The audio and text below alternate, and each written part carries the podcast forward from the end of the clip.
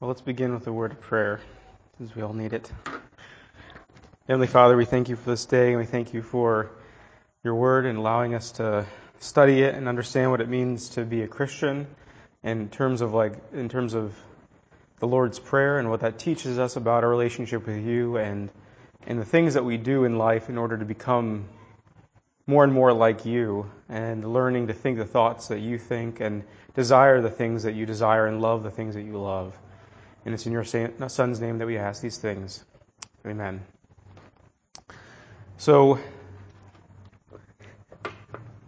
so this week we'll be discussing the beginning of the Lord's Prayer. We did the introduction a couple weeks ago, and now we'll be looking at two different parts of it. The, the part that goes describes Our Father and who art in heaven. Um, and, and really this section, just from the get-go, shows the nature of Christian prayer and how different it is from all other religions, and how different it is from any other kind of prayer that exists out there. And this shows us how odd and strange it is, which is why we need to constantly be, which is why the Lord tells us to recite it so often. Um, now, some people, as we're going to see, are offended that we are taught to address God as Father. And the great offense can begin with this, this the word our. Uh, in this prayer, we're taught not to pray as individuals, but as the church. A lot of people think prayer is this individualistic thing that we're doing that really is just about me and Jesus. But at the end of the day, this is about actually praying as the church, praying as a saved community who are in friendship with God. But when we say our, we're not being possessive. We're not saying this is our God as if, as if he were our property. I think many people have a lot of grief attempting to domesticate God as their cheerleader, or as for the American way of life, or as like their cosmic bellhop or Federal Express that's just going to deliver their Amazon purchases whenever they want it.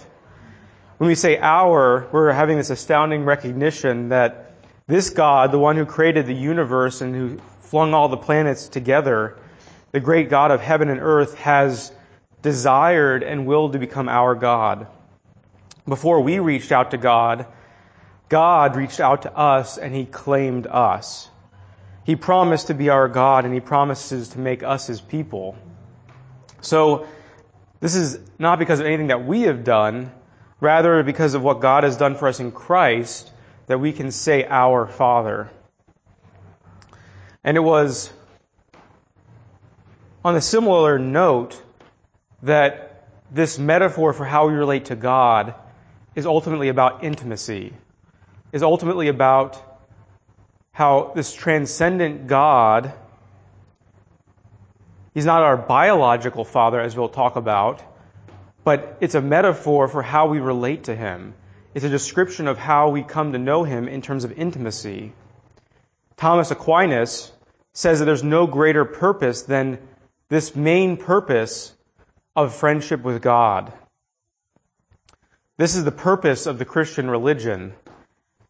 And I think it's hard for Americans to understand this, because we're on the one hand tempted to make religion and Christianity about all of our subjective feelings and experience, and so God is just what we use to get those feelings. Or on the other hand, we make it all about these objective facts, that things that we have to know. And both of those things aren't friendship. Both of those things aren't radically dealing with someone who's different. I mean, could you imagine dealing with your spouse or your children as if it was about like just knowing a bunch of facts about them rather than knowing them? Like, oh, I know that you have brown hair and blue eyes, and that means I know you. It's like, no, that's ridiculous. No one would relate to their friends or their spouses or anyone in the world like that. Or on the other hand, like, oh, I'm just in this relationship because of how you make me feel. No, like when you're radically confronted with someone who's different from you, you have to know them on their own terms and be willing to be corrected by them and understand them because they're giving themselves to you. Whether it's, it's, it's friends or spouse or as children, you, you, you can't know them in any other way. And the same thing is true with God. God is this radically different person, three persons who are God, and the only way that we can know Him is of Him coming to us and willing and deciding to become our God. And so the purpose of this prayer is, is, is growing intimacy with God. And this is really the only means, the only fruitful means of discipleship. All the things that we do in church, all the reasons we say this prayer is to grow in that knowledge, that intimacy, and that love, that, that sacred friendship with God. And the habit that this prayer forms in us can be acquired only through friendship with others that makes our possible this friendship with God. So that's why it's a very communal thing. It's never about just me and Jesus. This is very much an external thing coming in, crashing in on my world and changing me from the outside in. Um, Jesus was criticized for this very purpose, is that he was hanging out with people and becoming friends. Uh, he, and he was even accused of being a glutton and a drunkard because he was hanging out with tax collectors and sinners. He was a friend of them. Jesus called his disciples friends. It says, "No one has greater love than this, to lay down his life for one's friends," which is what he ends up doing. He says, "You are my friends if you do what I command you. I do not call you servants any longer, because the servant doesn't know what the master is doing. But I have called you friends, because I have made known to you everything that I've heard from my Father. You did not choose me, but I choose you, and I appointed you to go bear fruit." So Jesus directly connects our capacity to bear good fruit and to have good works and to love, and to love Him with our friendship with Him. We cannot, we cannot become like Jesus unless we are communing with Jesus.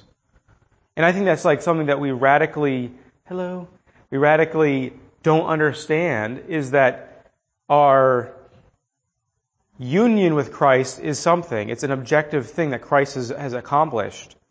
But we're called in this prayer to develop our communion with Him. That is this intimacy in prayer that good works actually come from. Um, this deep connection that, that, that God is our friend, and we thus become friends with God, and therefore we bear fruit. Um, we become like Jesus by becoming closer to Him in communion with Him. And I think this is this is a critical thing for understanding this prayer, is that ultimately, at the end of the day, our discipleship is about friendship with God and with each other. It's this sacred thing that it's like, this is like this prayer is like spending all hours of the night with your besties and just pouring your heart out to them, and you're and you're having this intimate relationship with God.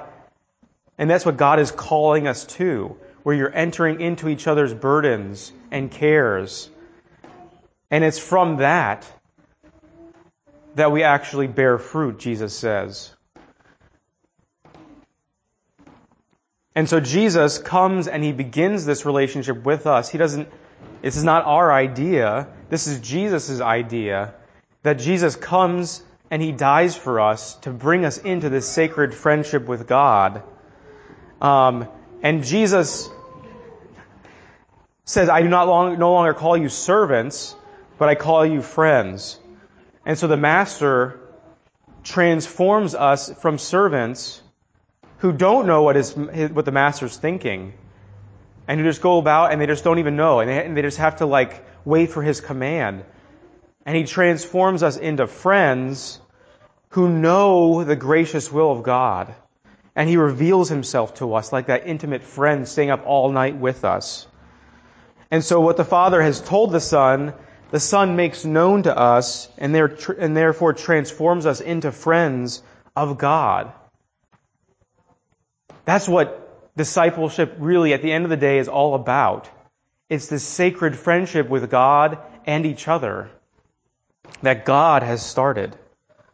Um, so our relationship with God is that we can boldly come to Him and say, Our Father, because God has chosen us, because Jesus has laid down His life for us, because of this choice of God to become our Father.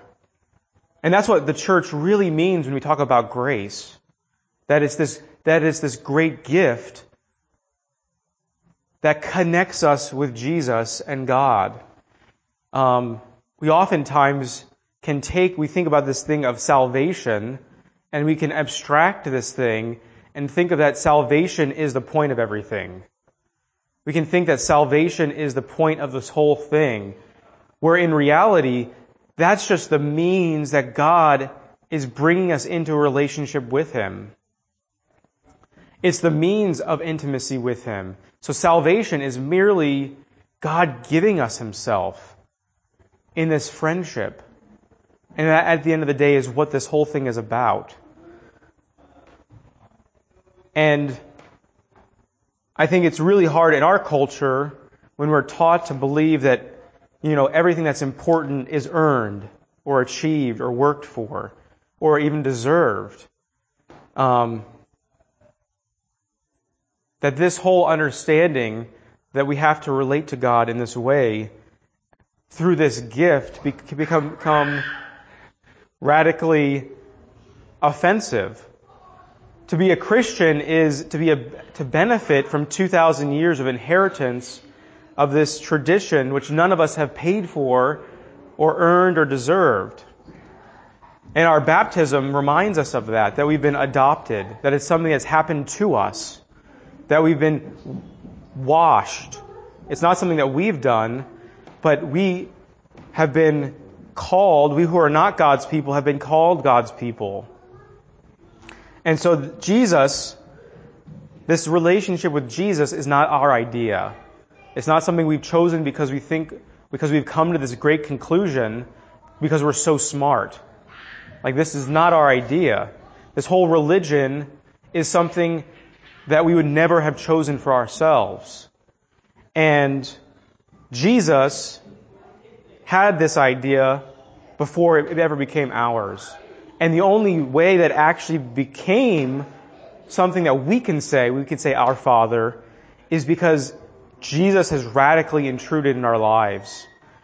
We don't take Jesus anywhere. He takes us places. Um, you know, many people talk about having a personal relationship with Christ, and we're right that it is very personal and that's intimate, but it's not private. And that's another thing that Our is saying, is that we're all in this together. It's a very public faith. This is why we say it on Sunday out loud, because it's a public thing that we're doing together. It's not something that we're, we don't say, my Father. There's a real reason why we don't say that. We say, Our Father. And I think there's great comfort here, because even though you don't always feel like a Christian, even though you don't always act like a Christian, much less believe like a Christian, God is saying that your relationship as a friend is not based on what you felt, have done, or believed. Rather, we're friends with God because of His choice in Jesus through the means of the church. That's why all Christians have always said throughout history that there is no salvation outside of the church. This is the tool, the means of grace that God is using to bring men, women, and children into friendship with God. Yes, God can work outside of the church, not only the institution and, and, and us as individuals, as people of the church, but He has ordained these specific means to be His hands and feet, His tools to bring people into friendship with Him through baptism, the Lord's Supper, preaching and prayer, and the sacra- these sacraments. God is using these very things, these mysteries, to show us His heart and to make us His friends. And so you are a Christian because we can pray these words out loud in public, uh, whether you feel like it or at the moment or not. And so Christians, we don't need to anxiously scan our inner thoughts, whether or not we don't have to relentlessly examine our every deed or misdeed. We can close our eyes and earnestly attempt to pray this because God has given it to us as a gift. Just like our relationship with Him, we can truly become what we pray, even if we don't feel like it. We don't have to believe ten absurd propositions before lunch. It's not about believing these facts. Yes, doctrines and, and, and facts are part of that, but it's, it's much more about letting ourselves go, letting go of control. You know, when, it, when it's all about our feelings, when it's all about how we feel about things, and what we think, those are all just means in this world for us to try to control God. God is inside this box of facts, and therefore we have Him figured out. And that's how we, even as Reformed people, try to figure out God and, and accept Him on our terms. Okay, God, I, He's in this box. This is the right terms. This is the right words. And therefore we have it figured out. But God is more wild than that. Just like you can't figure out your spouse or your children by facts. But it's an intimate knowing. It's that constant giving of yourselves away. It's the same way that Jesus is giving Himself away in death, giving Himself to us through this prayer. And that actually is a great comfort, because it's not about us at the end of the day. We don't have to feel all the good feelings in order to pray. We can give ourselves away to God in this prayer and rest in that. Does that make sense? We we don't have to always act or even believe like a Christian to have this relationship with God okay. Um, this journey is not a test to see if we can make the grade with God and be good enough to be His friends. No, the journey begins with God in Christ calling us friends, inviting us to go on this journey because God wants us on this journey. And that, that, that whole understanding is exactly why we pray this prayer. We can give ourselves over to God in it because it's not about us. We're helpless, dependent, sinful things who don't believe the right things, who don't feel the right things all the time.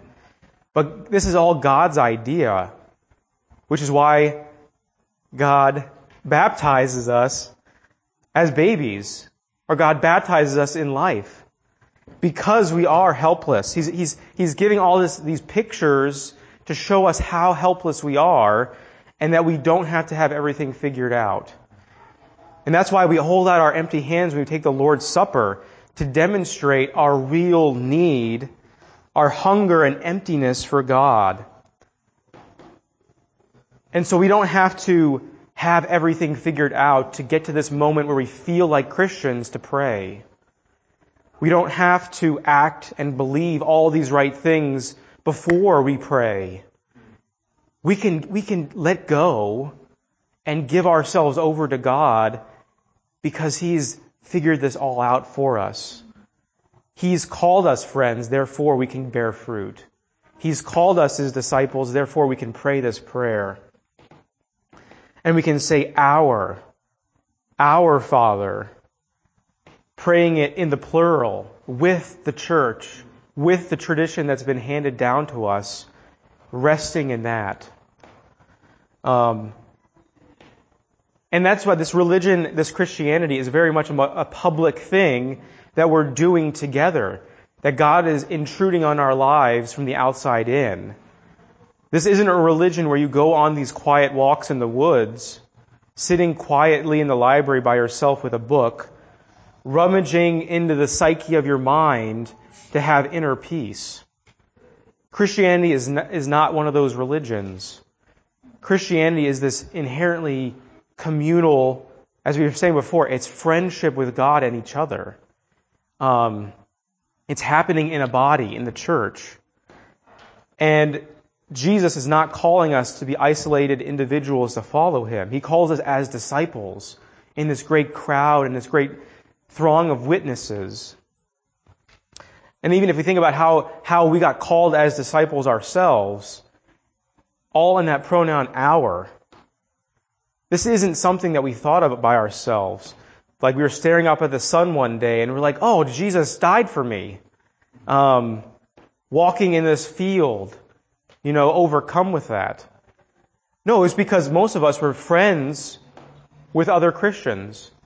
Uh, someone had to tell you the story. Someone had to tell you, someone had to live in such a way that their faith shone. And you're like, I want to know more about this. This person is visibly different. This story is visibly different. And I want to be a part of that. Um, someone had to, in some sense, walk the walk and talk the talk. That they showed that they had entered into this friendship with God through Jesus. And they told you the story that started changing them. Um, maybe it was a believing parent or someone you met at school or at work or by reading the Bible. This is all a communal thing that's not an accident. Every time you say, Our Father, we're naming that we're saved in a group. We're saved praying together, connecting with one another, forgiving one another, stumbling along with Jesus together, memorizing, in some sense, the dance moves of the, of the faith until they become ours by habit and just become how we react in the world. Um, and that's why we're saying that Christianity, this, this prayer is telling us that Christianity is primarily this sacred friendship with God and each other.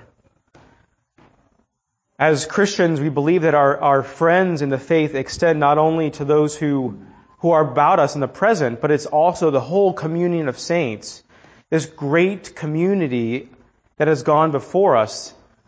And so you're never alone in the church. Every time we gather together to pray, the saints are praying with us in heaven. As we're leaning on the ramparts and we're joining their voices when we pray this, all our praises are going up to God. And they've already gone before us, and they're cheering us along in the struggle, which is what the author of the Hebrews is saying. We've we've come to this great assembly of this these Christians who have gone before us. Jesus is there, all these angels in myriad gathering. And so when we pray this prayer together, they're all, they've all crossed the finish line, and they're saying, come on, it's just a little further. You can do this. Um... Another thing that this, this means when we say Our Father is that it's first and foremost, as we've said about our relationship, Jesus has first to God and then to us. So God is called Father because we come to know Jesus as the Son.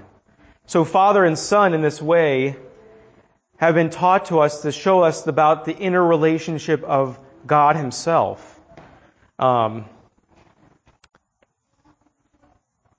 When we think about fatherhood, we instantly go to f- understanding of family. We instantly go to this most intimate relationship we have on earth.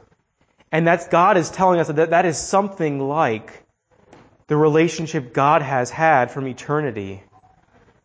And we come into that very intimate friendship through the Son. Through the Son who is revealing the Father to us. If you go through the Bible and you just go through and list and look at all the different metaphors and images that we have of God, they're all, all of them are depicting an intimate relationship. It's not this objective, fact-filled God who's a king, who's just like so distant from us, who we can't relate to.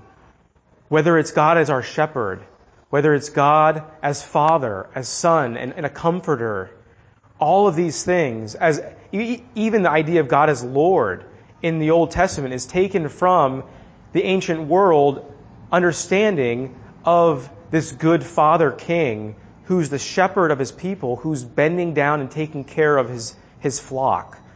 So even the, even the majestic visions that we have of God, all of these metaphors are intimate. All of these metaphors are one of God's ultimately saying, I want to be your friend. And, and that's what we have through Jesus. Our Father isn't merely just describing God as our creator, um, but it's showing us our continual need and mediation of, of the Son.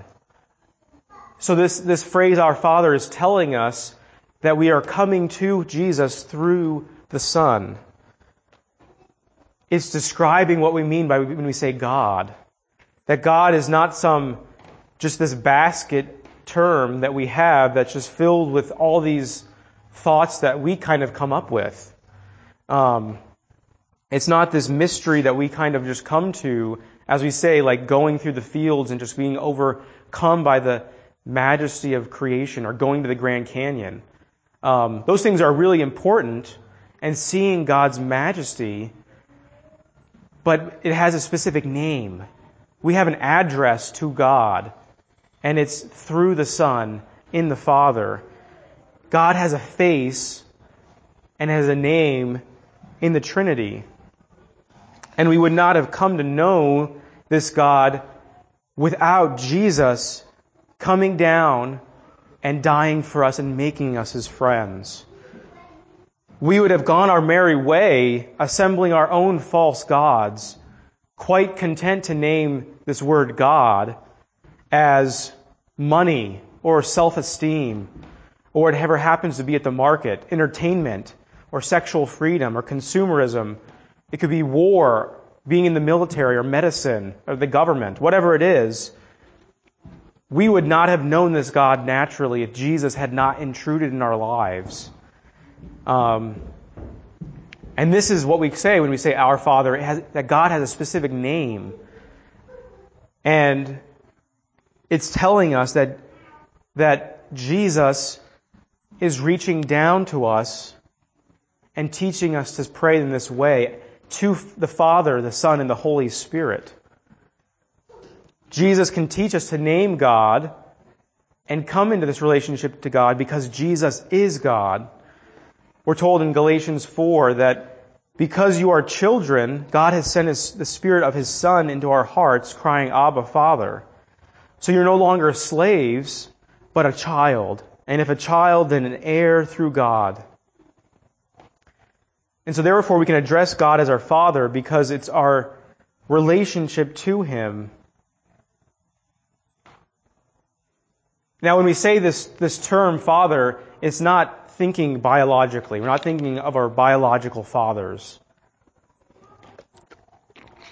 We're say, rather, we're saying that in many ways, all fatherhood is relativized, is brought under the standard of learning that God alone is our true Father.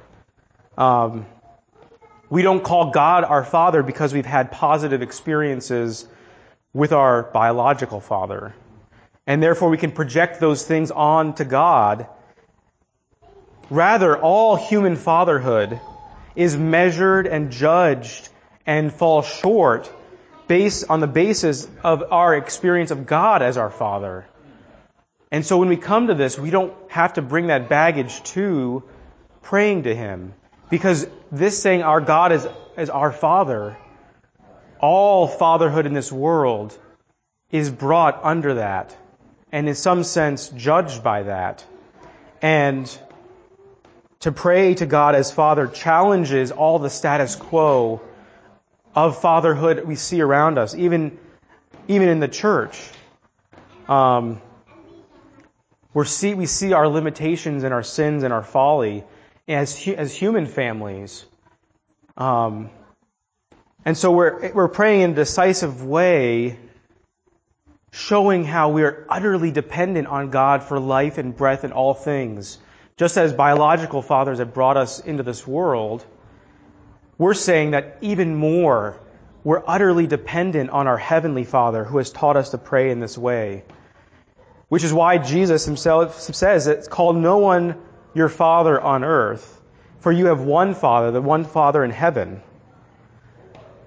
He's not saying we don't call our fathers fathers. He's saying that ultimately, all fatherhood is based on Him, is based on God as our Father, who we are utterly dependent on for life and happiness and all things. Um, so this prayer constantly is that reminder that teaches us to look beyond our own individual families, our biological families, and see that our families, through our baptism, that this family is the most ultimate family in which all families, nations, races, and cultures, the church, have been called to be a part of. Which is why, like, we can go to other countries and other places all around this country and have that intimate bond with other Christians instantly. We can we can see them and we just know, we can call them sister or brother. And we just have that intimate bond because we know we have the same Savior. Because you say, our Father.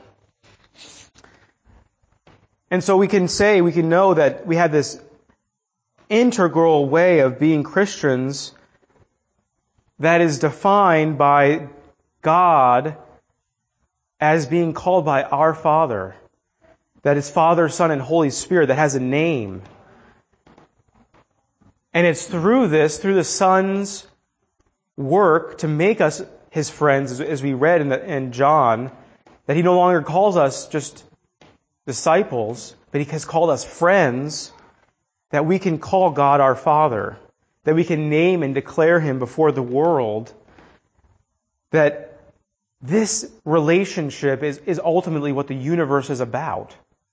Like everything that we're doing on Sunday is declaring to the world, the whole world, that nothing, there's no beetle, no, no bullfinch, no believer, no non-believer, no flower that exists in this world in isolation from this triune God.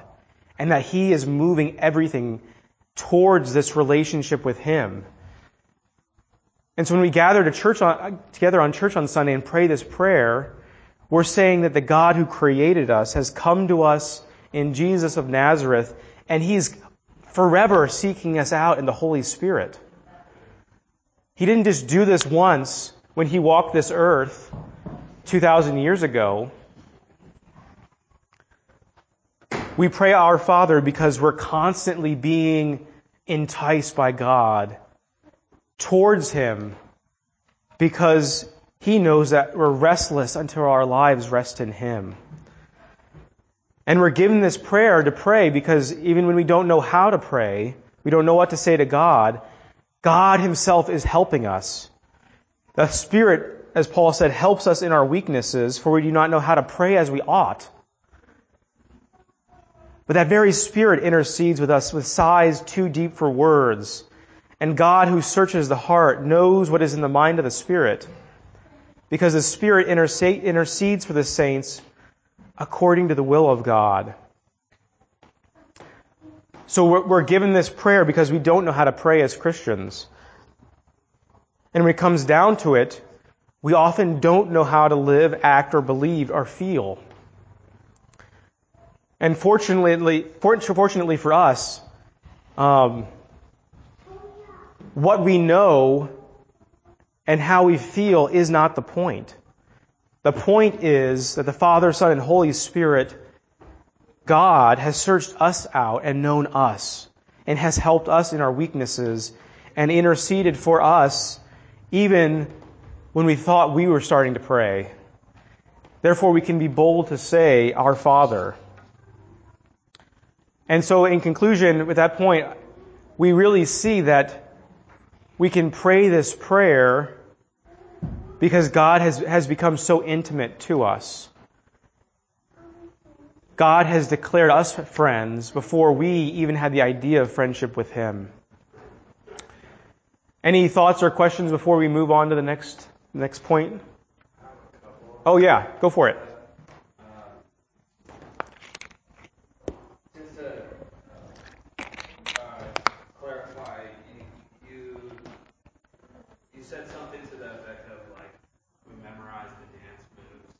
Yes. Uh, until they become ours, right? Yes. Um, so are, are we saying that we act our, our way into right thinking in that? Is that what you're Yes. saying? Yeah, in many ways, we there are many things in the Christian faith that we can't even know or understand unless we just start walking. Right. There's there's we oftentimes think that ideas have consequences, which sometimes they do. But more often than not, we have to start doing something to actually be able to let go and actually think and believe for the first time. Like when you're driving a car for the first time, you're constantly thinking about the mechanics of it. And then all of a sudden it becomes second nature. And you can actually start thinking about driving well for the first time. If you're constantly thinking, like if you're driving a stick, how, having to shift all the time, You're not even you're not as aware about, about your surroundings as you could be. But when those things become second nature, that's actually when you start becoming a good driver. And and in many ways, God is saying, like, our relationship with Him is so important that He's giving us these tools that when we start memorizing, they start seeping into our hearts, and then they become ours. And then we start thinking those things after Him.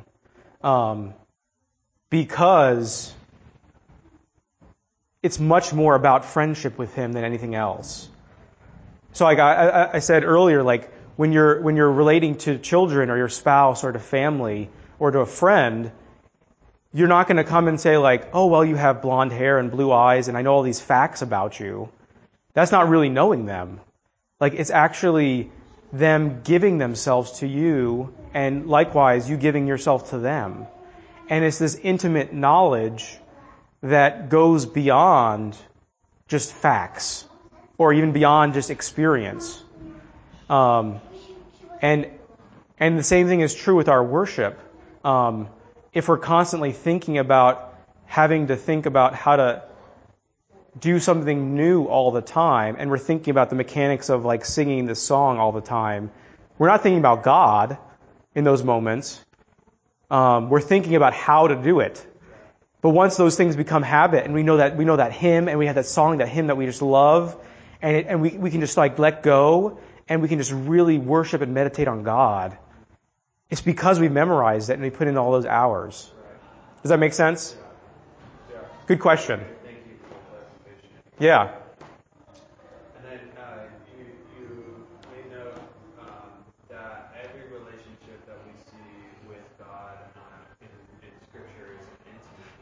Yeah.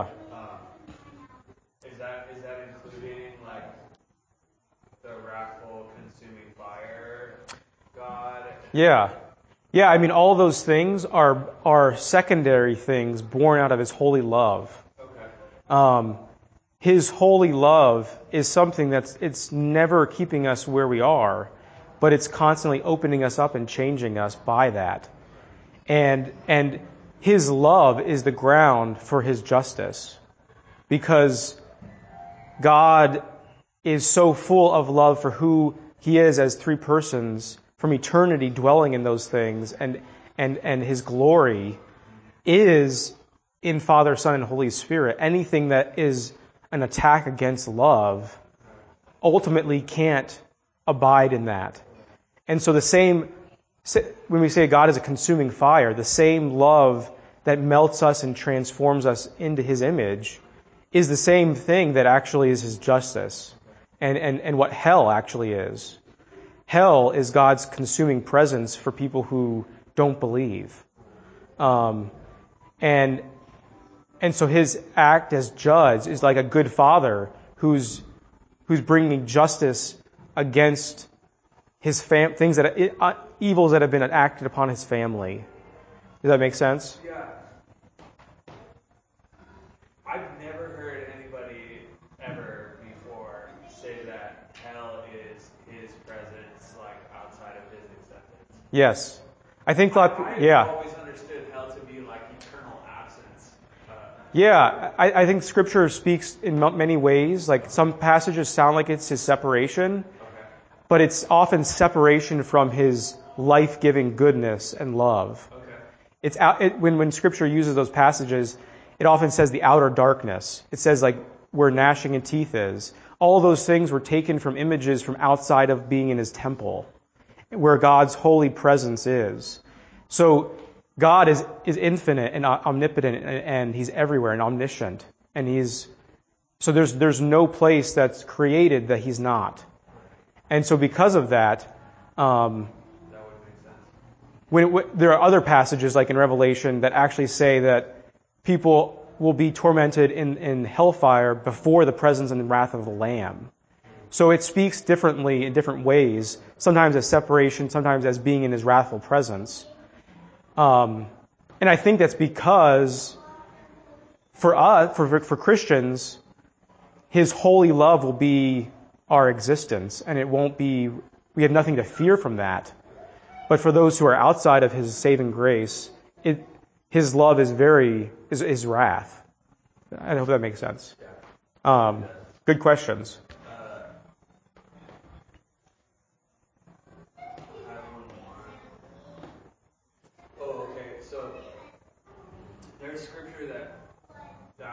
Speaks of, of natural revelation, right? Versus yep. Special revelation. Yeah. And at one point you, you, you said um, we wouldn't have known this God naturally if Christ hadn't intruded into our lives. Right. And I understand that to be true, but but Scripture also says like people don't have any excuse because natural revelation speaks right. to God's glory and mm-hmm. they still reject it, right? Right. So how does that come together? Yeah. Yeah. So I would say that natural revelation um, does reveal the, the triune God, and, there, and, and, and God is holy in our consciences. Um, but the only thing that is revealed in that is law. God's goodness, His attributes, His perfection, what re- what what is actually required of us as human beings before Him. That we des- that He deserves our worship, all the Ten Commandments, all of those things are revealed in nature. But the gospel, specifically that Jesus is the Son of God who died for us to fulfill the law, that can only be heralded. That can be only be something that's actually given through special revelation. So we know the law by nature. But because of our sinfulness, we're constantly, um,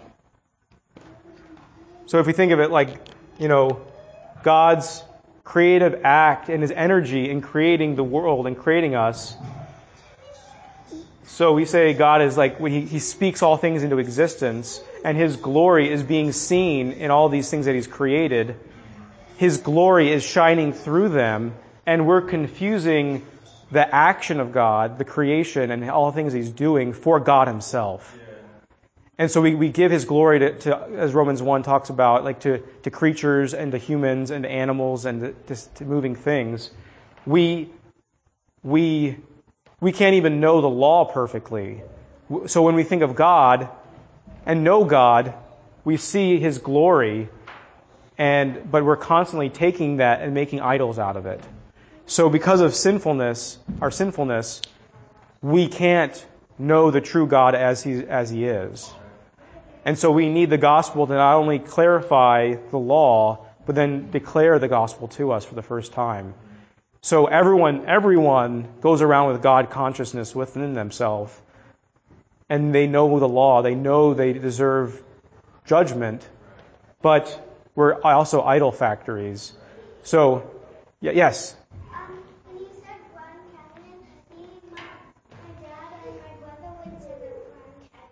You did? Yeah. That's so cool. Yeah. That's great.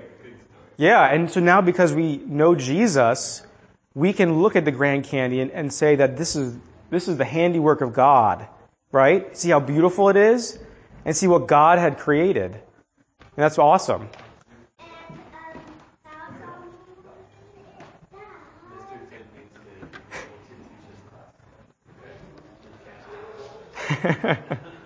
Good question. Good, good comment. Thank you.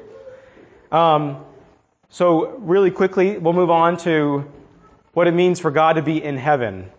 So, um, so a lot of Christianity, a lot of the Christian faith is often holding together these things that seem like mysteries. So God is, as we were saying, deeply intimate with us when he says that he's our Father. And he's actually closer to us than our biological parents. And he's more near to us than those things. But at the same time, he's so utterly transcendent. So we see all those things that, that seem like disconnects in our minds because God is so transcendent. Um, but in heaven breaks us out of this idea that we can, in some sense, control God, that we can domesticate him or make him completely like us. Um, as we referenced before, in Hebrews twelve, it says that you have not come to something that can be touched, a blazing fire and a darkness and gloom and a tempest and the sound of a trumpet and a voice whose words made the hearers beg that not another word be spoken to them. So that's the Mount Sinai, God's majesty and glory coming in the law in fury in the presence of sinners. Uh, our God is a consuming fire. So we pray to God in heaven as a reminder, in part, that, that the struggle by praying this prayer, that Jesus is not merely personal, but it's also he's also transcendent. And that what we do when praying to this God is a cosmic thing. As we were saying before, the communal nature of our prayer, it's not just us by ourselves, but it's also this great cosmic thing that's happening. God is the ruler of the cosmos. He's the one who speaks in the earthquake and the wind and the fire. And in many ways, this is actually a great comfort to us because any less God wouldn't do us any good. Um, a God who we can actually, who is utterly like us, can't actually help us. We need someone who's going to actually be able to save us from the fire and not just like hold our hand in a burning building. We need an ultimately transcendent God who can be good for the poorest of the poor and the sickest of the sick, the most desperate of the desperate.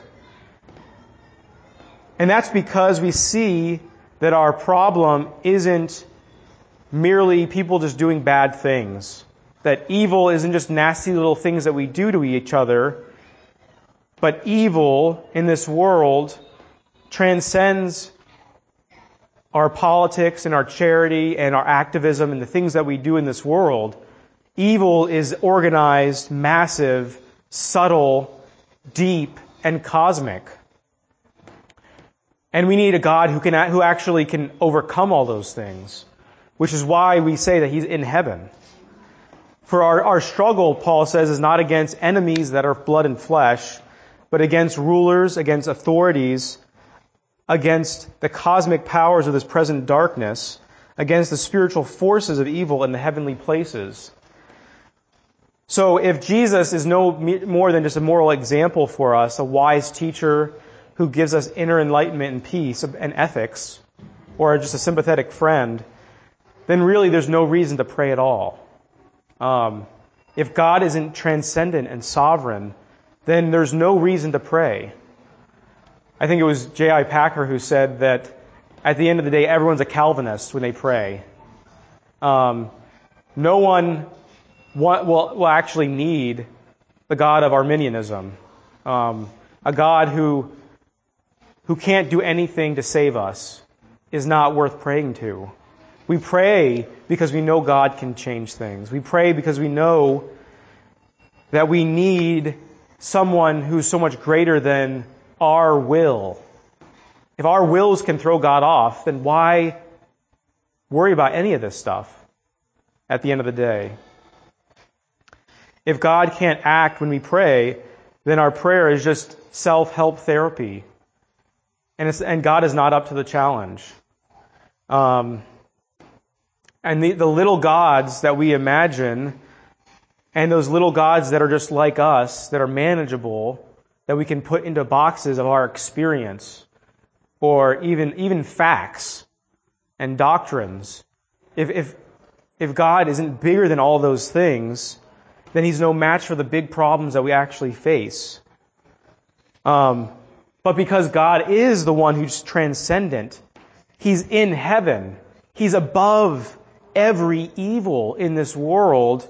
He is the one who rules, and He can actually do something about it. So we we need to hold those two things together, that we need a really intimate God, but one who's also transcendent and majestic and glorious. And when we say that He's in heaven, we're also saying that our God, in some sense, can be located, that He has an address, as it were. He's not everywhere in the same exact place at all times. Um, he is everywhere, as we're saying, that He is omnipresent and He's sovereign, but He's not everywhere in His saving grace.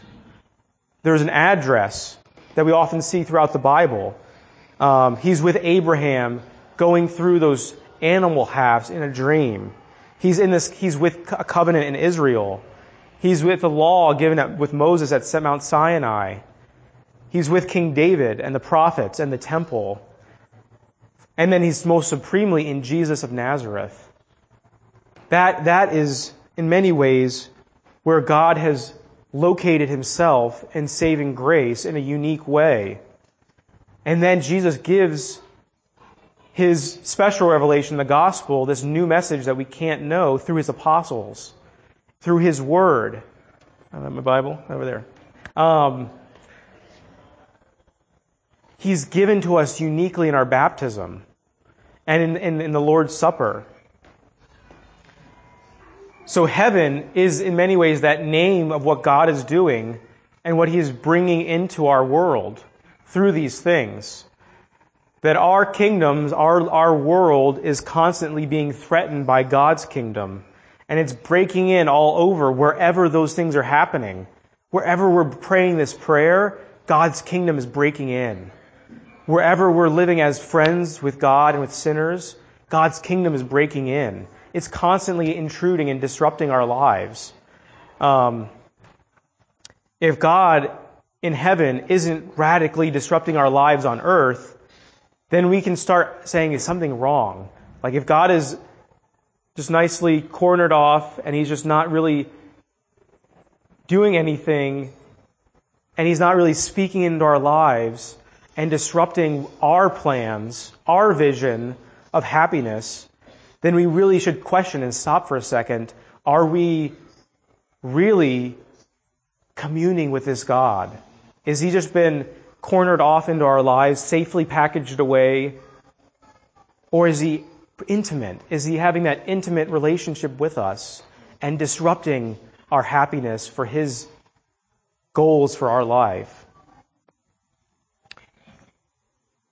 So when we pray that He's in heaven, we're saying that this God can't be domesticated. He can't be brought down to our level.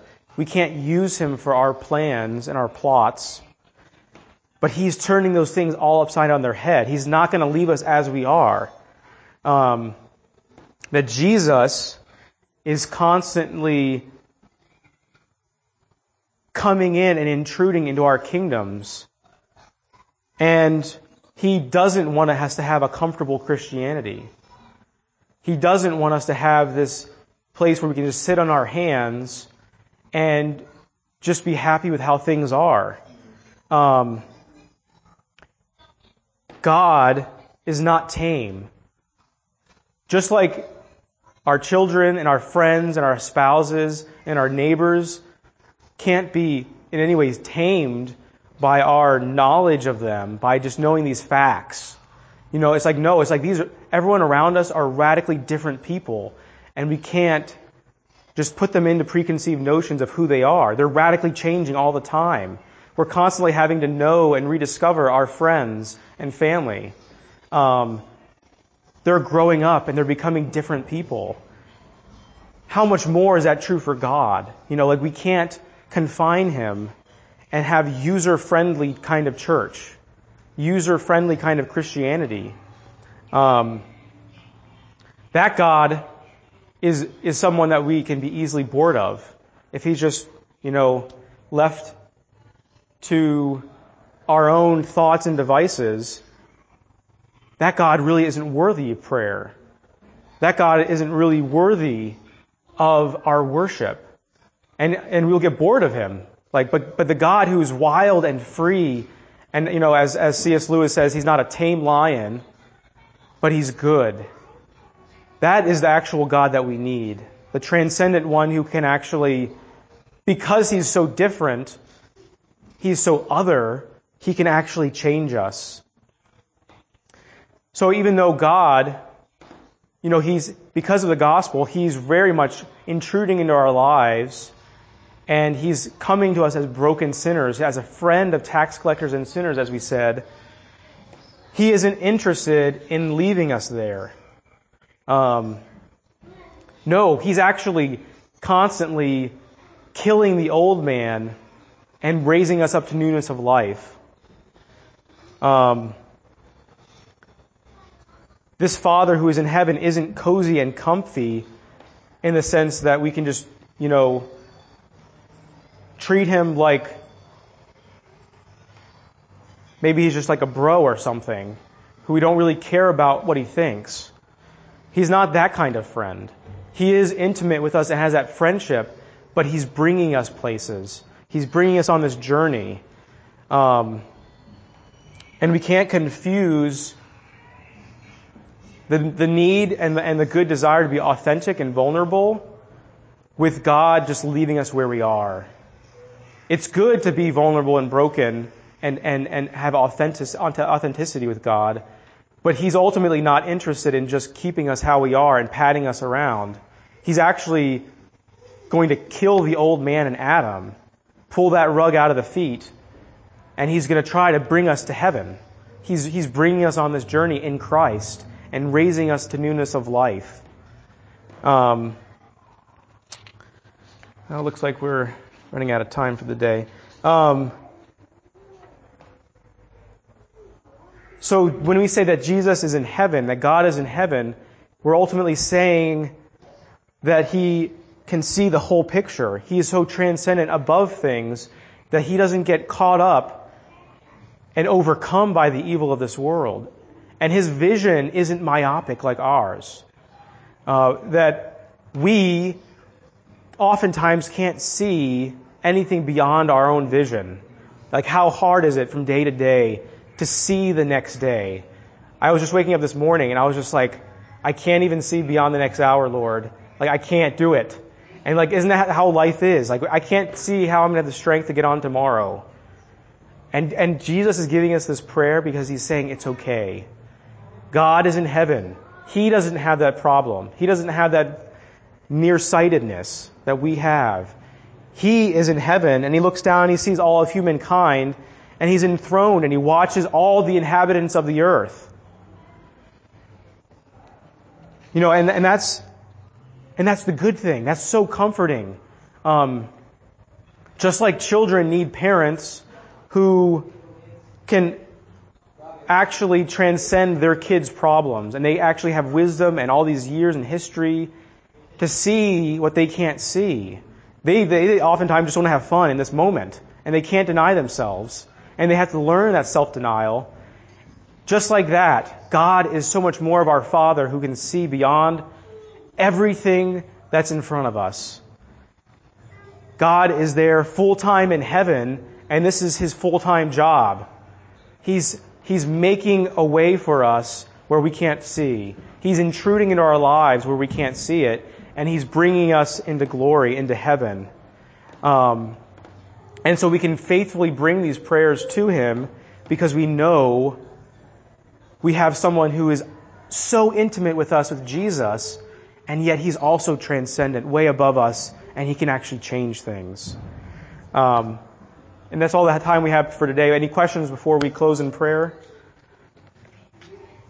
Any thoughts? Well, let's uh, close in a word of prayer then. Dear Heavenly Father, we thank you for this day and thank you for this time where we can meditate on what it means to be friends with God and how really, Lord, at the end of the day, that is the whole point of Christianity, of this whole thing, this religion that we're a part of. All the things we do is to grow into that intimacy and communion and fellowship with you. And to ultimately, because of that, we can go out and bear fruit, as Jesus said, because we are in communion with you. Because you are in heaven, you can change things. You can save us and bring us into that friendship. So we thank you for that, and we ask that you prepare our hearts for worship. And in your Son's name we ask. Amen.